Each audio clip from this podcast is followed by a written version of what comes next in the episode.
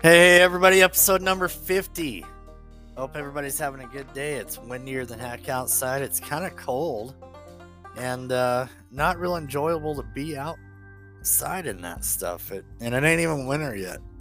Just maybe I need to move to a climate neutral area, kind of like Eureka, California, or something. I, I'm not a California fan by any means. I don't mind it. There is some beautiful stuff in California. It's just, man, there's a lot of people in California. I like my I like my peace and quiet. But but uh, I'll always visit California. But no, Eureka, it's like the low for the year is like 38 or something like that, and then the high is only like 65 or something. It kind of stays stays a neutral temperature all the time. I don't I don't know. I, I kind of like that thought. They, and and I don't know. Maybe the wind blows there 100 miles an hour though too. Kind of like Casper, Wyoming, all the time. Like you count the days that the wind's not blowing, because uh, you just can't keep track of how many days the wind actually blows. There's so many of them. But no, episode 50. That's 25 hours of Shane. That's kind of cool. No, we actually. So I was just talking to somebody uh, at the beginning of all this, I was talking to people about a couple different agents that I was talking to, which are they're actually talent agents, but they uh, they do a lot of work with with booking, um, like motivational speaking and stuff like that, and and uh, it's something down the road. I'll hopefully get into a little bit of that, but they uh, we were talking in the very beginning of this when we were talking about kind of a plan on on my podcasting. Our our thought was if I can do all the inpatient stuff, all the time that I was in the hospital within 50 episodes, uh, minimum, with a minimum of 50 episodes, then I would be pretty golden. Because um, they didn't want me to get into it and tell the story so fast that we were so lacked out on episodes, and then we're out trying to come up with other stuff to to tell everybody. but but I kept telling them it's like, dude, I got a lot of stories, man. Like I've got a lot of stuff to say. There's a lot of a lot that I can throw out there. But one of the things that they they were giving me a little feedback on, something that they actually really liked, and I don't know if, people listening to this like it or not, but something that they like is I always usually got kind of an update on my day and, and I sometimes have little stories that are happening right now that uh, that can also throw a little bit of relevance in with some of the stuff that I'm going through in the story. So it's kind of interesting, and they uh, they actually thought that was was pretty good actually, but but I uh, no I I I figured you know well we'll tell it as it is. You know I'm trying to give all the details I can. This this time at Elkhorn, there's so much stuff that happens at Elkhorn, and uh, as you can tell, Elkhorn is is taking up a little bit of time, but but I tell you what, it was Elkhorn was was a blessing. You know, it was. I'm starting to, you know, kind of a recap as to where I'm at with with progress here. When I went into Elkhorn, I was uh, I was carried into that facility without being able to help at all. Like I was zero help getting into that facility. I couldn't really move my arms that much, my legs weren't doing anything really, and uh, I was in pretty bad shape going in there. So now we're going into February. We're well, we're in February. Uh, we just started February, so I, I mean, I've been in. We're talking 13 months in the hospital, and uh, I'm at this point now where I am. Uh, I'm moving my legs a little bit. I'm, I'm actually they're putting me on, on the exercise bikes and stuff, and I'm actually getting some some stuff out of them. I'm not getting anything from the knees down really though. Like my feet, I've got that little bit of plantar flexion to where I can kind of push my foot down, but I can't pull it up, and I can't move it side to side or anything, and I sure as heck can't move my toes. Sadly, that's how it is to this day. So this is back in 2000. We're into 2017 now uh, in the story. And um, this here, uh, we're talking, we're talking five and a half years ago, six years ago almost. And uh, I still don't have anything real different down there. So that's kind of a, the sad reality of it. But but no, I, I was getting a little bit of movement, but it was all in my knees and my hips, you know, and then the rest of the leg just kind of followed along with that. But and then as far as my arms go, I was starting to get a little bit of strength. I was picking up some two pound weights and and doing a little work with that. I was using that rickshaw and stuff. I was using the arm bike. I was I was able to finally, you know, brush my teeth, comb my hair, shave my face. I was at a point where I could use cups to drink out of with a straw. I didn't have the wrist action for like twisting a whole lot with weight. Um so like if you go to put a cup up to your mouth and you kind of roll it with your wrist to actually drink out of the cup. That wasn't really working that well for me. But at the same time, I was I was I was able to use a cup with a handle and bring it up to my mouth and drink out of a straw and and I was starting to eat a little bit more on my own. I was getting a little more and more independent as time went on. And uh, mentally, by this time, I'm doing awesome. I'm doing great. I'm in this. I, I have a new uh, blanket of positivity that has been put over the top of me. I'm cruising around in my in my power chair. I'm talking to people. I'm trying to be a motivator and a good influence on on all my fellow patients, and and uh, and I'm, I'm out making my rounds and mingling and, and having a good time. I'm socializing and I'm actually having a lot of fun with this. And uh, and there's running around mingling in a hospital like that, you bump into a lot of things that uh you bump into a lot of things that sometimes you don't want to bump into. but, but uh but I I know I know some patients get really bored. and I was avoiding boredom, you know. So I was out running around talking to people and stuff. And like I was talking in that last episode, I was talking to one of the guys about uh, sturgeon fishing and stuff, and, and kind of motivated him a little bit on his recovery because he he uh, he was having a hard time uh, grabbing a hold of the fact that he had a stroke and he might have to make some changes with stuff, but life wasn't over, you know, and and uh, but that I was enjoying doing that. I was enjoying running around talking to people and and making a little bit of an impact, and I I was I was starting to really make a lot of friends, uh, patients and the staff. Like I, I was starting to really make friends. Um, there was there was a gentleman that was that was in there. Uh, he had had back surgery, and they ended up they had nicked a nerve in his back, so he was he was having some issues. So they brought him into Elkhorn, and uh, so he had to do some recovery time with uh, with his back and uh, and his walking and stuff. You know, we was all he's in a wheelchair as well as I was, and he was working on getting back on his feet and and uh, just really nice people. And he was a guitar player as well, so it was kind of cool. He came in and, and played some guitar, and Sapon had actually brought me an acoustic guitar to to uh, stare at in my room. It sat in a stand in my room and just kind of taunted me.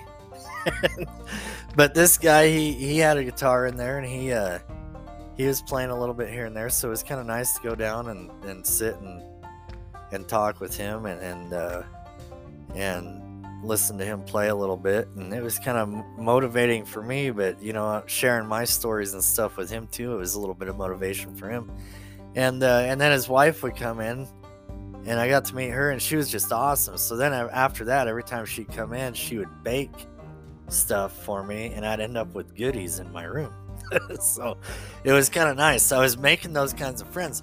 I had one of the nurses that was in there. She uh, she would always make pie. So I and I and cheesecake and stuff. So I I'd actually hit her up one time, and she's like, you know what? I'm gonna make you a cheesecake. And she brought it brought me a cheesecake, and they just put it in the fridge in the in the uh, in the nurses lounge and I had my cheesecake in there, and then in the evenings, if I wanted a slice of cheesecake, I'd they'd get me a slice and bring it in. I was starting to use a fork and spoon good enough that uh that I could kind of feed myself, you know. So it was it was kind of nice. I was growing this independence, and it was kind of nice. The one thing that we were fixing to address in February. Okay, we're getting ready for that Super Bowl party and all this good stuff. And, and it got brought up something that we were going to address and something that I was actually a little nervous about. We were going to do it a couple times and I, I kind of chickened out a little bit. And my doctor was just like, well, okay, you know, when you're ready, we'll do it. And that was removing my feeding tube.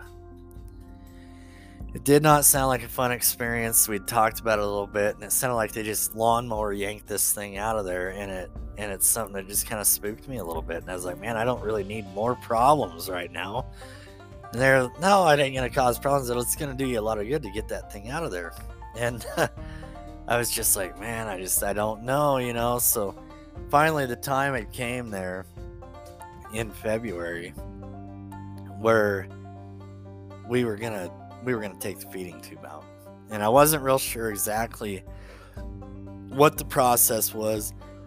I honestly thought, okay, that when they put it in there, it's almost like surgical, you know, and and uh, you know, it's just a tube sticking right out of my belly, and I'm just, I wasn't real sure exactly what the process was of getting it out. I, I was but all I know is I had it in my stomach for a long time. We're talking over a year.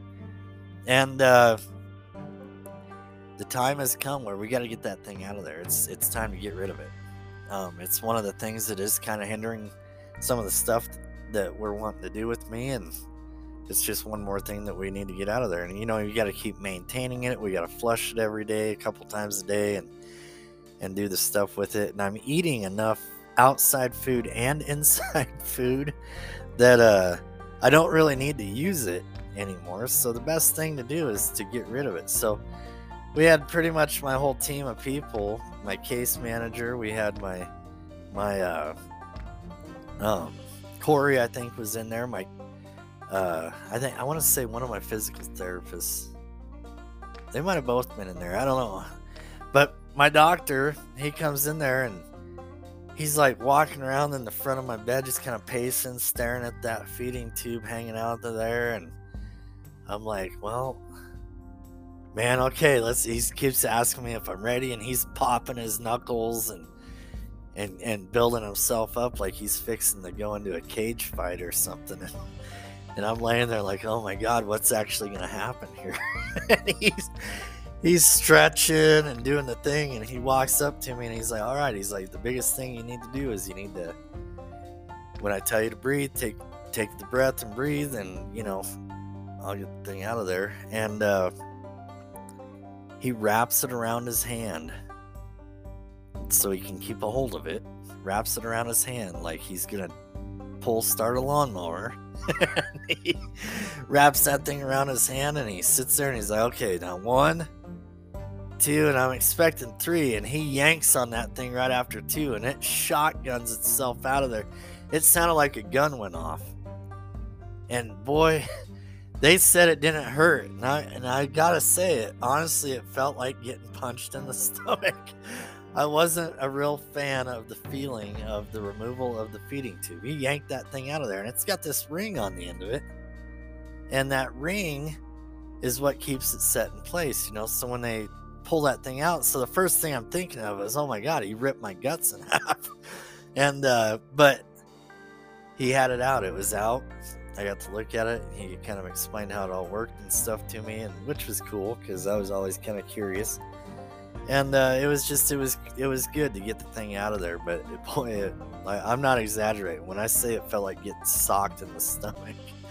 That's what it felt like. But but we we hit that milestone. So realistically, this is another milestone for me. That was just one more thing that we had to get rid of. You know, when back in the summertime when they took the tr- the trach out, and I was finally off the ventilator, and they took the trach out. It was it was one of those things that was a huge milestone. You know, that was a point that I needed to get myself to in order to get out of there and uh, and to move on to the next level. And and and it was kind of the way it was explained to me it's kind of the same thing so when they took that trach out i was really i was really like shocked and and stuff as to how fast that hole in my neck seals up because they they put this thing over it so i could and told me to just wait a little while and not try to talk, but that tissue binds itself together so fast. Like within an hour, that thing was sealed up and, and I could talk. So I mean it was it was it was something else. It was it was definitely something that was that was neat. And he told me that the stomach, when they pull that feeding tube out of there, it's kind of the same way. That tissue is so pure that it, it literally it, it seals right up. It will find itself closed pretty quick. And because I because I was I was worried. It was like kind of stuck in my head like so you just pulled the feeding tube out. Is there a whole gaping hole inside my stomach now? So if I go eat like is all my food gonna end up in the bottom of my abdomen or something and just totally miss the stomach or how does this work? And uh no he assured me I was gonna be okay but but no it was it was it was a good milestone to me it was something that like I said, going into the pool and stuff, it was always a pain in the butt because they'd have to tape that thing up, and then I'd go in there and swim in the pool or float with assistance. but but they uh it uh it, it was it was a good it was a good thing to get rid of that. It was just that much more we didn't have to deal with and and it was a step forward in the whole in the whole situation. So but no, I uh I was glad to get that done and over with. But yeah, we did have we had Super Bowl coming up. So Super Bowl was was gonna be a a big deal. If I remember correctly, that year, if I remember correctly, it was the Falcons and the uh, the Patriots. Because because I know I know the the the goat was was QB in that game, and it was, um, if I remember correctly, he got the MVP on it. But if I also remember correctly, that was also one of the biggest turnarounds in NFL Super Bowl history. Because if I remember correctly, the Falcons were up like three touchdowns or something, and the Patriots came back and, and turned it completely around and ended up winning that game. But but no, it was it was cool. We had the the in the conference room we set up the big screen and stuff so we could watch it and they set up the projector and and uh, got everything set up. We had snacks and stuff down there and and uh, amongst other things that that i wanted. And um uh just had just had a good little super bowl party. There was a few people down there. There's a lot of people wandering the halls and stuff you know some of the staff that were they had their faces painted and just a like normal Elkhorn. There's a lot of spirit floating around in that building. So so it was really nice. I, got to go down there and hang out and and uh, eat some snacks and and uh, drink some drink some soda and stuff and uh, and yeah, it was a good time. We we uh, we had a good Super Bowl Sunday and nothing real exciting outside of that. Just a typical Super Bowl party. Just without a bar load of drunks. it was it was it was a good day. So it was it was definitely definitely the kind of stuff that I was enjoying about being there and it it uh it was just one more thing to kind of add to the the whole I'm in a good place feeling and and uh we also we we stepped up uh stepped up our game a little bit as far as some of the stuff we were doing in therapy. So, therapy, we were starting to do exercises that were involving kind of using my legs a little bit. Even if I was just getting that little bit of power out of my upper legs, we were trying to work on stuff to where I could at least help myself with some transfers, even if it was just using a slide board from like the wheelchair to bed or the wheelchair to the toilet, you know, and and uh and it was it was it was one of those things where uh, where I had a lot that I was working on with going from the chair to the toilet. The toilet was a big one because uh, we had reached the spot where I was I was done using the bathroom. I was finally able to really feel when I had certain things going on, like bowel movements and uh, and when I had to urinate and stuff. And, and instead of using like the urinals, because for a long time, this is to sound totally, totally off for everybody. For a long time, I could feel when I had to urinate. but there wasn't anything I could really do about it. I could feel it and I could hold it and I could hit that call light and the nurse or the CNA or somebody would come in with a urinal. If you guys don't know what a urinal is, um, it's just basically a square canister. It's got a handle on it and a lid, and uh, but yeah, you just you pee in it. So they would come in, and I I I was in the spot where I couldn't just sit up real good on my own, but they would come in there and kind of position that thing and position me to where I could. They they give me a little privacy for a few minutes, and I would urinate in this thing. and they'd come in there and take it away, dump it, and and that's how it was. Like it it was again between that and having somebody else wipe my ass. It was another one of those things that was a real slap in the face. I've got all these pretty nurses and stuff wandering around there and they're all in there wiping my butt for me. it's it's not exactly how you envision meeting beautiful people, you know, so so it's one of those deals where uh, where I'm really really kind of motivated to get past that part of this whole situation and I finally get to it. In the month of January I was starting to really get to where I could tell when I had to go and I would be able to tell in a timely enough manner that they had plenty of time to come in there transfer me into a wheelchair and then they would get me into the bathroom and help transfer me onto the toilet um, one thing at, at, that time I was really struggling with was being able to uh, hold toilet paper. Toilet paper was not not a uh, a friend of mine at the time, I, and it was just because of the way my fingers were working. I couldn't grip anything. I had no grip, so and being able to control the way everything was working, it was it was a dirty hazard to let me try at that time. but getting into the month of February, I uh, I finally did that. I was I was able to kind of start doing it, but I needed a little help. You know, I needed to make sure I needed to make sure that whatever I did and tried, I I, I still had whoever the staff member was that was kind of helping me out.